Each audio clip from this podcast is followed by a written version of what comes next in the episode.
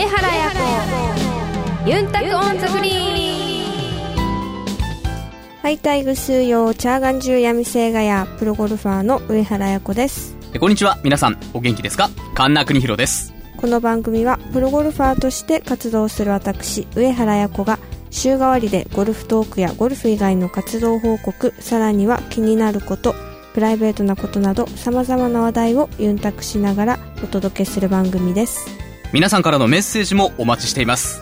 メールアドレスはユンタクアットマークあやこ上原 .com までお寄せください。さあお知らせの後はスペシャルトークです。今回は一体どんな内容なんでしょうか？お楽しみに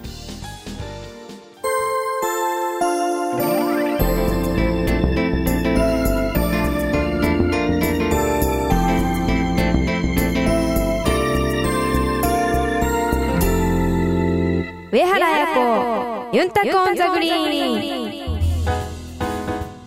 スペシャルトーク。さあ今回はスペシャルトークということで素敵なゲストをお迎えしております。2010年4月から2011年2月までの10ヶ月間をかけ世界を16カ国回り現在はその旅で得た経験を世の中に広めていくという活動をされていらっしゃいます。砂川亮さんです。こんにちは。こんにちは。よろしくお願いしますよろしくお願いします。さて、えー、砂川さんあの改めて自己紹介をしていただきたいんですがなる自己紹介ですね。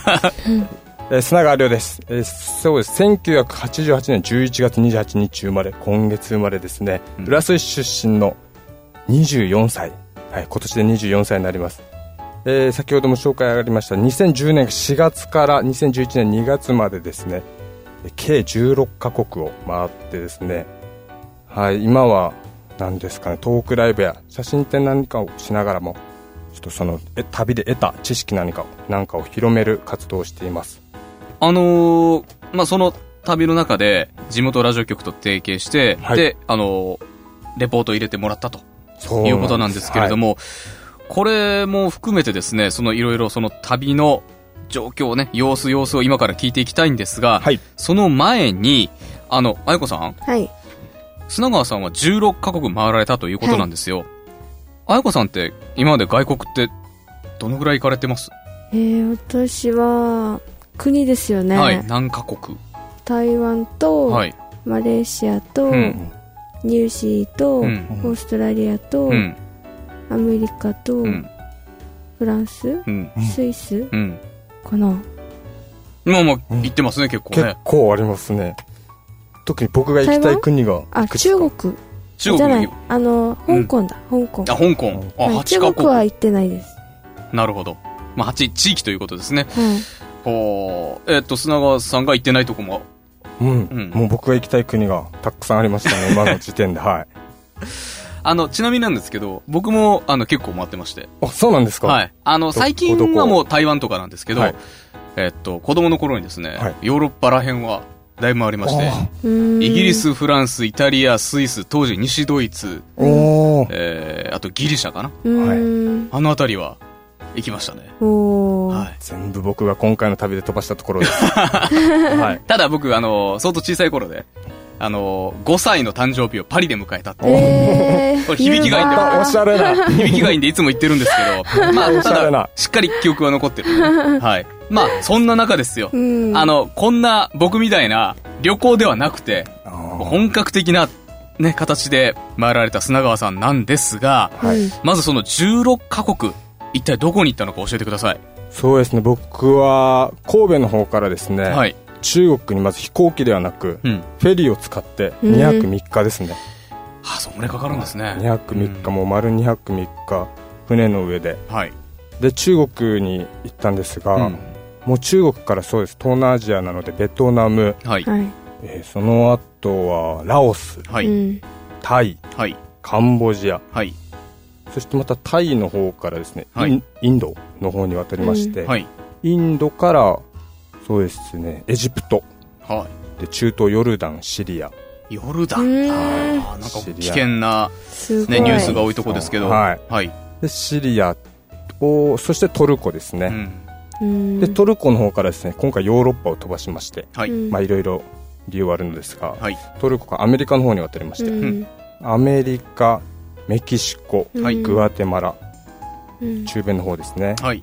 そこから、えーペルーの方にうん渡りまして、はい。ボリビアチリ、そしてあのモアイ像で有名なイースター島を満喫してそれでまたもうアメリカ経由で沖縄に帰ってきましたね、すごい。すごいですね。いやもう今パッパッパって言いましたけど、はい。はい、いろんなことがあって。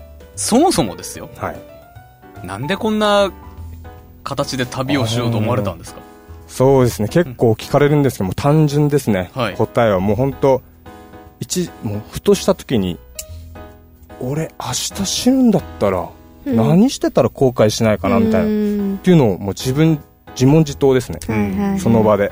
うん。そうした結果なんか30歳までにはい。世界一周するんだってなんかみんなには言ってたんです、うん。周りの方には、はいはい。でそれを一人で考えた時にはい。なんで俺は30まで待ってるんだと。うん。うん。今できるなら今やるしかない、うん。明日死ぬんだったら今から始めるしかないでしょってことで、うん。もうそれが単純なきっかけですね、明日死ぬならっていうことを考えたらはあ。それがもう第一のきっかけというかはい。まあ、後悔しないためということですか？もうそうですね。後悔はしたくなかったので、はい、それが一番の理由です。いつやるの？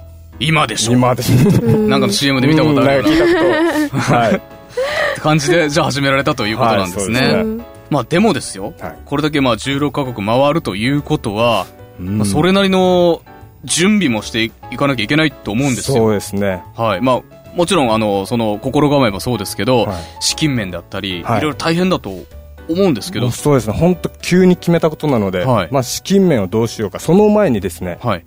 親を説得しないといけないので、そううん。か。そうか、そうか。はい、で大学3年の後期にもう本当誕生日の日に決めた話なので、大学3年生。はい、一番あの、普通なら忙しい。そうなんです。もう僕はあの、はい、本土の方の大学に行ってましたので、はい。親からしてみればなんていうんですかもうこの子は就職活動をしているみたいなそうですよね。ス。タンスで入ってきてもう電話する来るたんびにうん。どうなの？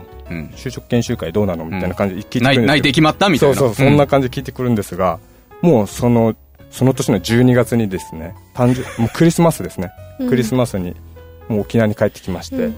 これはうん一世一代の決心だと思って、うん。口頭で言ってもダメまあ口頭なんですが、はい口だけで言ったらダメだっていうことで、うん。パソコンでプレゼンを作ってですね、うん親にちょっとプレゼンをしたんですへえああ、企画をもうきちっと持っ。て行って、はいはいでも世界一周の旅に出ますってもう画面にボーンって出た時にうん。親が「は？うん。あの、この子は急に何を言い出したのかっていう。でまあ先ほども言ったようにこういうあのきっかけからはい。もう後悔したくないので人生後悔したくないからってことで、うん。まあ、熱い思いを言って、うん。うんした親もちじゃあ資金面どうする？うん。うん。じゃあ任せてくれそこは任せてくれっていうことで、うん。もうそこから資金面のことででもう普通にこれは何かサポートしてもらわないとダメだなと思ったのでそうですね、はい。個人では、あの、なかなかね、難しいところはい。があると思いますけど。なので一番身近にあった大学をうん。味方につければいいじゃないかということで、はい、大学のもう教授というかもうお偉い方たちにですね、私は世界一周の旅に出ます。でも旅に出るだけではなく大学にこういうレポートを送ります、うん。うん。それを見た学生が、フロンティアスピリッツも開拓魂でう。うん。ん海外に出る子が多くなグローバルの時代ですっていうのをプレゼンして、う。うん。んそのレポートを各国から送るので、う。うん。んサポートしてもらえないですかっていうのをまた交渉してですね、うん。大学側がちょっとスポンサーという形になっていただき、うん。カメラとかそのバックパックとかをはい。提供してもらいました、うん。そういった面では砂川さん、将来も営業でも何でもできそうですね。い そうですね。営業あんまり得意じゃないとか言ってるんですけど一番得意な分野は営業かもしれないですね。だって、えー、24歳ですよね。はいで、これだけ、まあ、大学時代にいろいろね、親も説得して、で、大学側に交渉もして、そうですねこういう力があれば、この後も何の問題もなさそうな。まあなんとかなるっていつも思ってるので はいいけると思いますすごいです。まあ、そういう形で、じゃあ、えー、資金面、はいバックアップしてもらったとはいそうですいうことなんですね。やっぱりけど、あの、あやこさん、はい。やっぱり何かをするって時に、うん。そういうところって、個人でやっぱ難しいところって絶対ありますよね。そうですようん。ね誰かに助けてもらうというか、うん。まあ、スポンサーってやっぱり大きな、ね、割合を占めますからね。うん。はい。うん。なんか本当に砂川さんすごいですよね。いえいえ。なんかそういう人の心を動かす力があるっていうか、う んいやもうそれすごい今聞けて嬉しい言葉です。はいまたあ私の全くないですけどいやいやいやいや綾子さんもう魅力があるからあのスポンサーがつくんですよ。いやーでも。いやスポンサーは最終的にはそういうとこなんですって。心を動かされないとそうですね。あの出してくれないので。はい。今もう隣にいてもちょっとオーラがほわんほわんほわんってして。ていや全くないですから、飲み込まれそうな勢いなんですが。えっとお二人はこれまで会ったことは？えー、23回うん。あはいそうですか。面識はあるんですが、はい。こうやってまたちゃんと話したことは今回初めてで、はい。はい。そうですか。はい。じゃあ、あの、まあ、あの、僕も含めてですけど、3人でまた続きをね、いろいろ聞いてまい。ります。でですね、まあ、16カ国、旅にスタートいたしました。えー、まあ、まずはじめに中国行かれたということなんですけれども、はい。まあ、今ね、いろんな話題で、こう、中国の、こう、ことねうん、出てきますけど、実際に行かれた中国、まあ、2010年はい、ですね、当時はどういう感じだったんでしょう？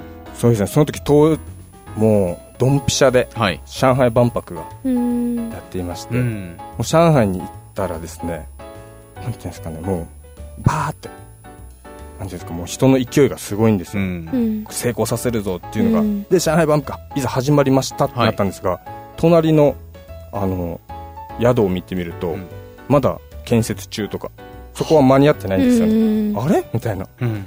でちょっと裏の方に行けばやはり発展してるところがあれば裏ではもう本当もう言い方ちょっと失礼かもしれない。政府にちょっと見捨てられたうん。この小さい町とかは、もう何も助けてもらえずっていう感じであって、で、あのーその万博とかまた北京オリンピックとかもあったので、うん。この並ばない精神っていうんですかこのバスには並ぶとかよくそういうのは改善されたっていうのをはい、ニュースで見ましたけど。ニュースではメディアではこういう中国政府がこうやってもう今の中国人は前の中国人とは違う、ちゃんとバスには並ぶんだみたいなのこう、キリストしマナーのいいっていうね。うん。何がだと。何がだと。えーその辺はやっぱり、やっぱりあの、これまでの感じうん。でしたか？あれバス来たらもう我先に精神ですよね。うん。私が座るんだ私が乗るんだ、定員40名だとしたら60名以下でバーンみたいな感じでもう一気に乗って、うん。何がだとうん。思いまして、そまあ、それがもう最初なのでカルチャーショックもすごい受けましたね、まあやっぱり日本にいるとね、自然にそういうのはもうマナーというかルールでですね。はね、できてますもんい、ね。で逆にもう最初がそれだったので、うん。旅って面白いみたいなもう。うん。そうか、日本の常識が常識じゃないんですもんね。うん。はい。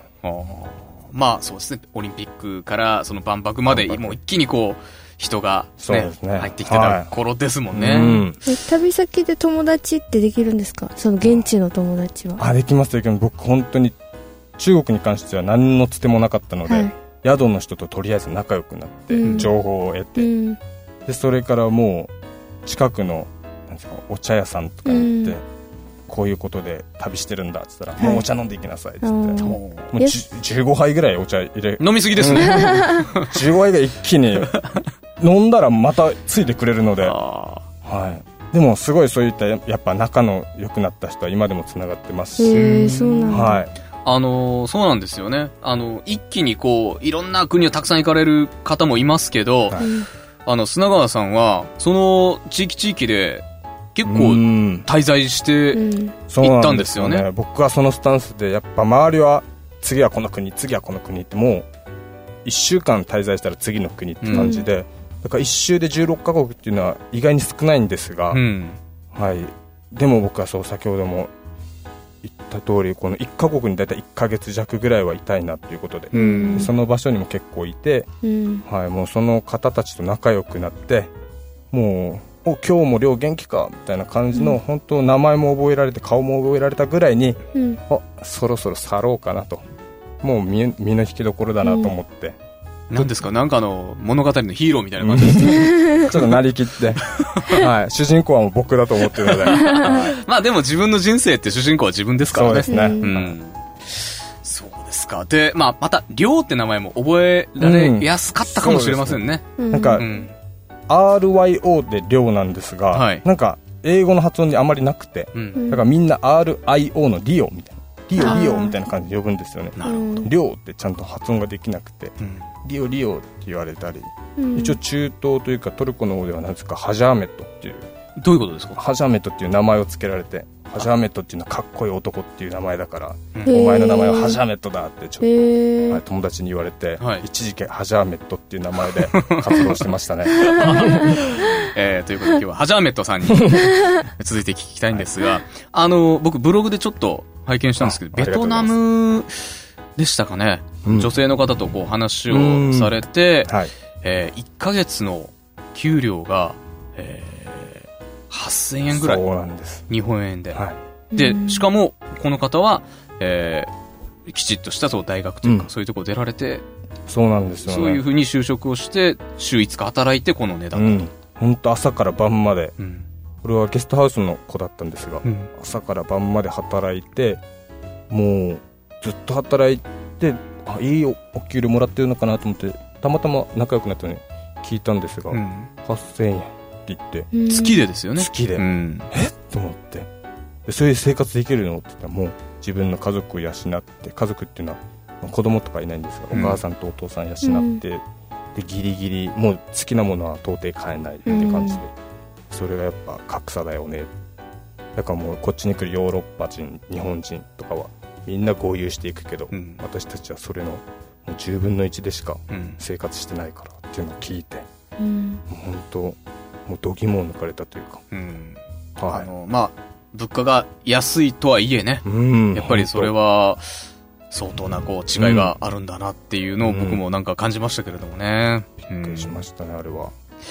さて、えー、ちょっとね、もう全部国聞きたいんですけど、時間の関係上もありまして、えー、瀬川さんが旅を回られた中でですね、はい。やっぱり一番こう印象に残った国、場所、どういうとこがやっぱ結構あるんですが、はい。先ほども言ったように今なんていうんですかヨルダンとかシリアとか、まあ、中東っていう言葉を聞くとやっぱ、もうなんていうんですかメディアに踊らされて危ない、うん。あそこは行くなとかみんな言うんですけど、はい。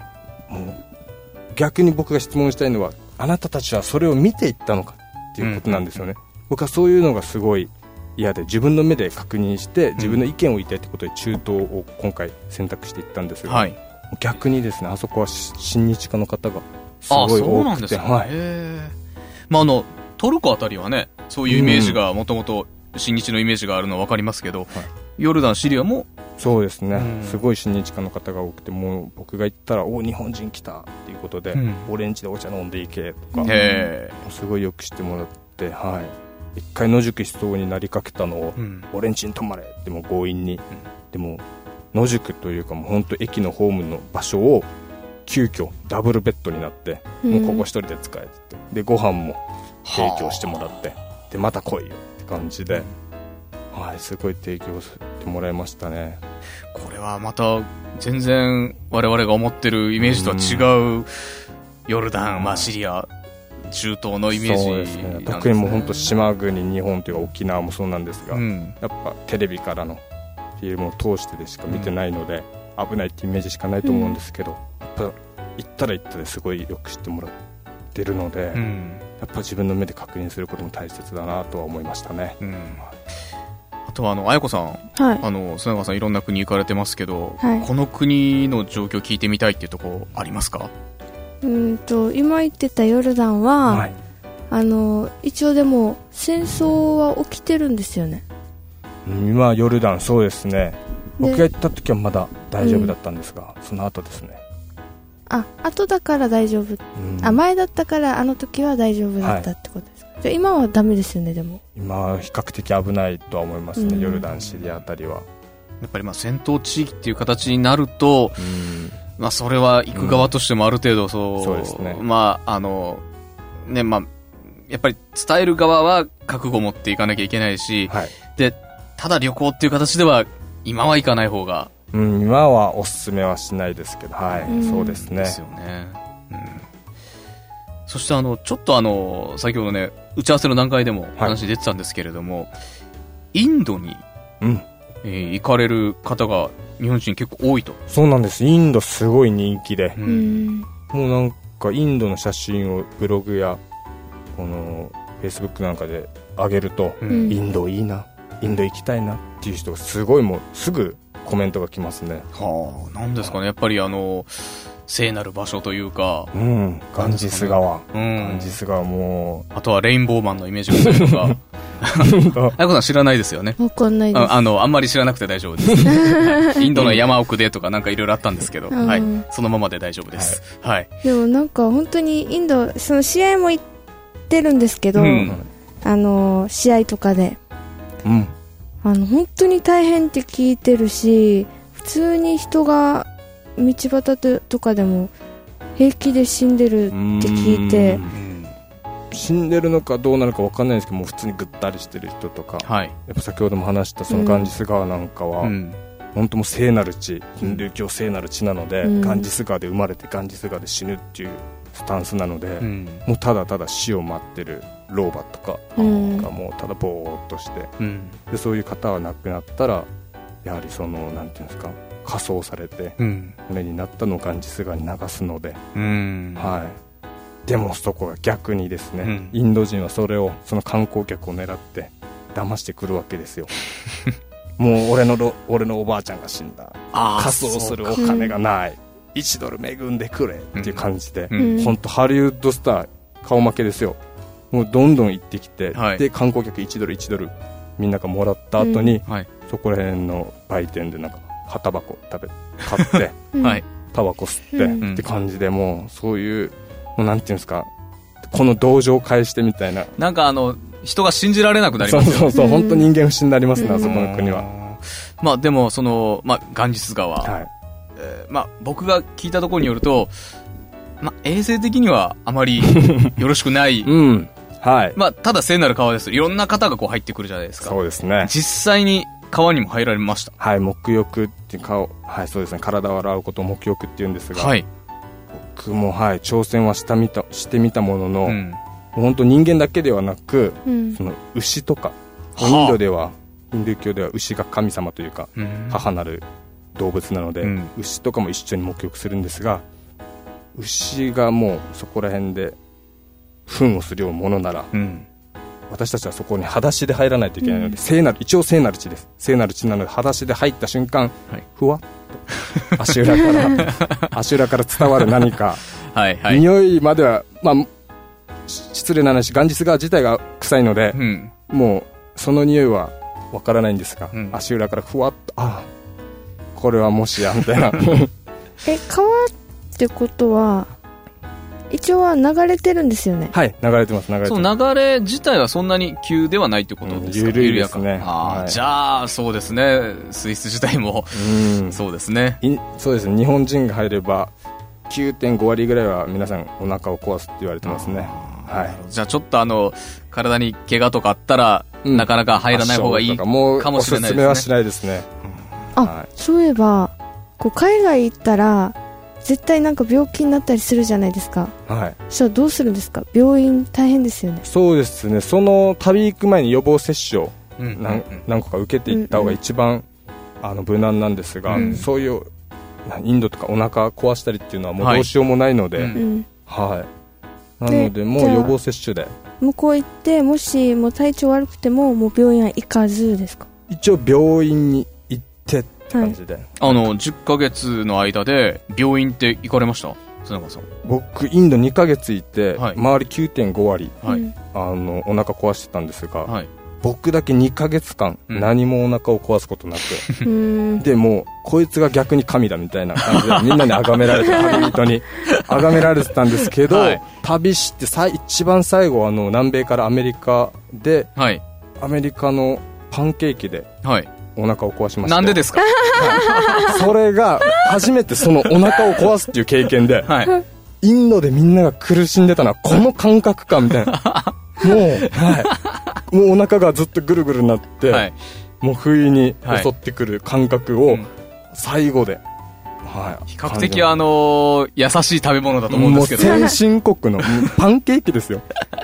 皆さんもご存知パンケーキでお腹を壊すという、はい。うんいいね。最後の最後にネタができたという話ちゃんとあの、オチまでね、本当。つけて旅されてたんですね。いえい。えいあのー、まあ、他の国もね、い。ろいろエピソードあると思うんですけれども、はい。まあ実際にその目で、あの、いろんなところをご覧になって、えー行く前と行った後で自分の中で変わったものってうんそうですね。何でしょ先ほども言ったようにやっぱちゃんと自分の目で確認して意見を言うっていうのもそうですしやはりこの世界各国に友達ができたので、ううん。なんていうんですかね何かが起こったのをテレビとかで見るとここの国はあいつがいる、うん。ここにいるここのあの国はジョンがいるとか、アンドレがいるとかそういった感じでもう世界が本当近所みたいな感じよですよね。りこう身近になるっていうことですか、あーだから逆に言えばもう日本で何かが起こって、うん。例えばその3.11、はい、あの地震がありましたが、うん。それが起こった瞬間もう世界各国からうん「亮は大丈夫か、うんお前は大丈夫か?」ってことですごいメールが来て、うん。はい、そういった中でやっぱ世界を近く感じてやはりもうグローバルの時代なので、うん。今何でも メールや一本でつたつながる時代なので、うん。そういった感じで世界が近くなったっていうのそうですね感じましたね。まあ、確かにあの、まあ、日本だけでも広いですから、はい。やっぱりそのね本土の方と、まあ、沖縄って全然ねまた状況も違うのそうで、ですね。やっぱり日本で何かあったってなったら心配うん。することと同じよう同に、ね。その国で何かがあったらこっちも心配するけど、はい。場所によっては全然大丈夫だ全ったり然大丈夫なところもはい。逆にもうやっぱり本当にひどいとこだったり、うん。いろんな状況があるっていうことですもんね。北京の友達からももう本当つい昨日ととい連絡が来まして、はい、最近北京はもう暴動うんデモうん。って言って。で正直どうなのって聞いたら、うん。え全然大丈夫だよみたいな、うん。うん。やはりそれももう僕らがただの固定概念概念で北京は今行かない方がいいってなってますけど全然そこの国では大丈夫でほんの十何億かの 5%, 0.5%ぐらいが暴れてるぐらいだからみたいな感じ、やはり一応そういう現実も日本人としてうん。受け止めるべきですけど、まあ、じゃあ実際あったあのデモとか、あの、えー日、まあ、はいあの辺りぐらいだけで、うん。今はもう落ち着いてきてるほんということですかね。はい。だから沖縄にいて、はい。北海道の人が中国に対してデモしてますって言ってもあそうなんだぐらいの勢いじゃないですか、うんなので中国でもこのどこどこの人がデモを起こしてる。でも私たちは遠いから別にいいかなぐらいの感覚なので、なるほど。はい。まあ、いろんな考えを持った人がいるというんそうですうね。捉え方でいいんですかね。い。うん。さて、だんだん時間もね、迫ってきてるんですけれども、うん。あの、砂川さんって今後はどういった活動をされていくんでしょうか？そうですね、今後はですねこのやっぱ世界一周で得た旅旅というか知識っていうのはうん。結構豊富にありましてなんかやっぱ旅してたら普通に感じることも日本帰ってきたらえそうなのっていう方もいまして、ん。で今後はですねやっぱ旅をしたいって方にもっと可能性を広げるためにですねそういう行きたいけどちょっと怖いなっていう方たちをじゃあ僕らあ僕がちょっとアシストしていってあのいろんな国に連れて行けたらいいなと思っていまして、はい、そういう活動をするするこしようというかもうしてる段階なんですが、はい。はい、今年もあの2月の方2月にインドの方にアシスタントとして行かせていただいてもうそこでもう旅の知識とかうん。もう教えたりしてそういう活動をしていますね。はい。なるほど。まあ、こういう形で、えー今後も活動されていくとそうですね。いうことですね。わ、かりました。えっと、あやこさん、はい。何か砂川さんに聞きたいことはもともとうん。この大学3年の時に行こうって決めた時からはい。英語は喋れたんですか？そうですね。一応学部が外国語学部っていうことでうん。英語の方は、えーもともと好きでやってたのへで、ー。はい、でもなんていうんですかね。旅で使える英語というか、はい。もう本当これいくらですかとかこれどうやっていきますかぐらいの英語ですね、うん。ちゃんとした文法とかは必要ない、必要ないって言っちゃ失礼ですけど、うん。はい。もう旅で使える英語を、でとりあえずも困らないぐらいですよね。そうですね。今は困らない程度にはなってますね。やっぱ旅してたらうん。言語っていうのは必必要不可欠なので、うん。うん現地で覚えたり現地の言葉は現地でちょっと覚えたり、はあうん。それがやっぱ現地の人とつながるフうん。ァーストステップにもなりますね、うん。やっぱりそのコミュニケーションって一番大事だと思うので、うん。それで言葉って必然ですよね。そうですね実際じゃあ行ってやっぱ使ってみることが一番近道になるんですかね。うんもう本当使えないとというかもうアメリカからメキシコ渡った瞬間に英語が全く通じなくて。そうなんですか。もうスペイン語でバラバラって話しかけて、はい。アミーゴタコスとかもうそういうの感じでか 絡んできて。はい。あれみたいな本当に英語通じないんだってことでもうそこからもうひたすら独学でスペイン語やって。まあ、英語ある程度喋れたらどこでもって思ってますけど、そうでもないと。うん、メキシコ中米あたりうん。旅してるともうスペイン語がうん。必要不可欠なのでじ独学で、うん。はい、勉強してうん。スペイン語はちょっと習得というか今はちょっと忘れかけてるんですけど、うん。はい、なるほどね。あのーまあ、その他にもですね、いろんなその旅先での、まあ、交渉術であったりね、今の、はい。まあ、言葉にも、あのかかっていると思うんですけど、まだまだお聞きしたいことたくさんあるんですけど、だんだん時間が迫ってきてしまいまして、もうこんな時間ですか。はい。そんな話がきっと聞けるであろう、トークライブがああそう行わなんでよ。れるんですすね、今度はい。ね。はい。そうです12月のです。ね来月12月22日土曜日ですね。はい。北谷のメディアセンターという場所で、あのはい。映画館の向かいの建物なんですが、うん。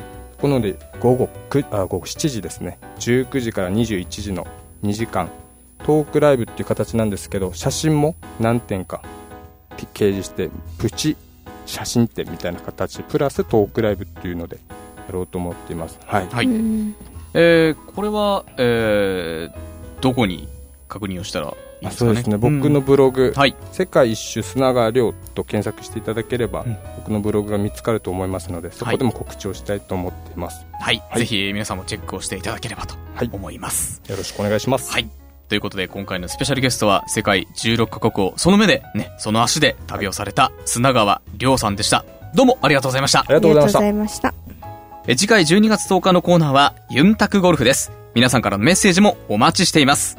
メールアドレスはユンタクアットマークあやこハイフン上原ドットコムまでお寄せくださいお楽しみに上原彩子ユンタクオンザグリーンあやのルチームにこのコーナーでは毎週上原綾子プロの大会直後の生の声をお届けします今回はアメリカにいるために、ルーチームには、次は12月10日になります。とアメリカからいい結果報告ができるように頑張ってきます。上原彩子ユンタクオンザグリーン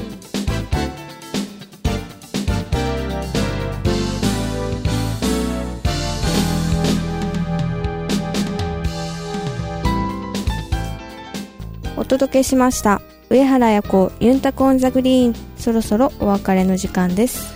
さあ、えー、長かったね、シーズンも終わりまして、現在は QT スクールのファイナル真っ只中ということですけれども、えー、12月7日、8日、9日にはですね、台湾のスイングスカート2012ワールドレディースマスターズ大会に出場いたします。えー、意気込みをお願いいたします。はい、えー、そうですね。QT からそのまま台湾の方に入るってことで練習日はとりあえずあの試合からあのスタートという、まあ、強行スケジュールではあるんですけど、まあ、来年のアメリカツアーに向けて、まあ、そういう厳しいセッティングにもこう自分がどれだけ対応できるのかっていうのもちょっと見たいなって気持ちもあって今回まあ強行スケジュールではあるんですが台湾も出ようって決めたんですけど、まあ、多分あのこの前10月に行ったセカンドの QT の時も自分の中では時差ボケはない感覚でプレーしてたんですけど、まあ、結局マスターズではこういい判断ができなくてミスジャッジも多くてっていうちょっと時差ボケっぽい症状もこう出てたところがあったのであの飛行機の過ごし方も今回いろいろ調整もしながらまたアメリカから台湾に入るので、まあ、いい状態でトーナメントに臨めるように頑張りたいと思います、それでは上原彩子ユンタコオンザグリーン。次回は12月10日月曜日にお会いしましょう。お相手は上原彩子と神田邦弘でした。また、イチャイビラー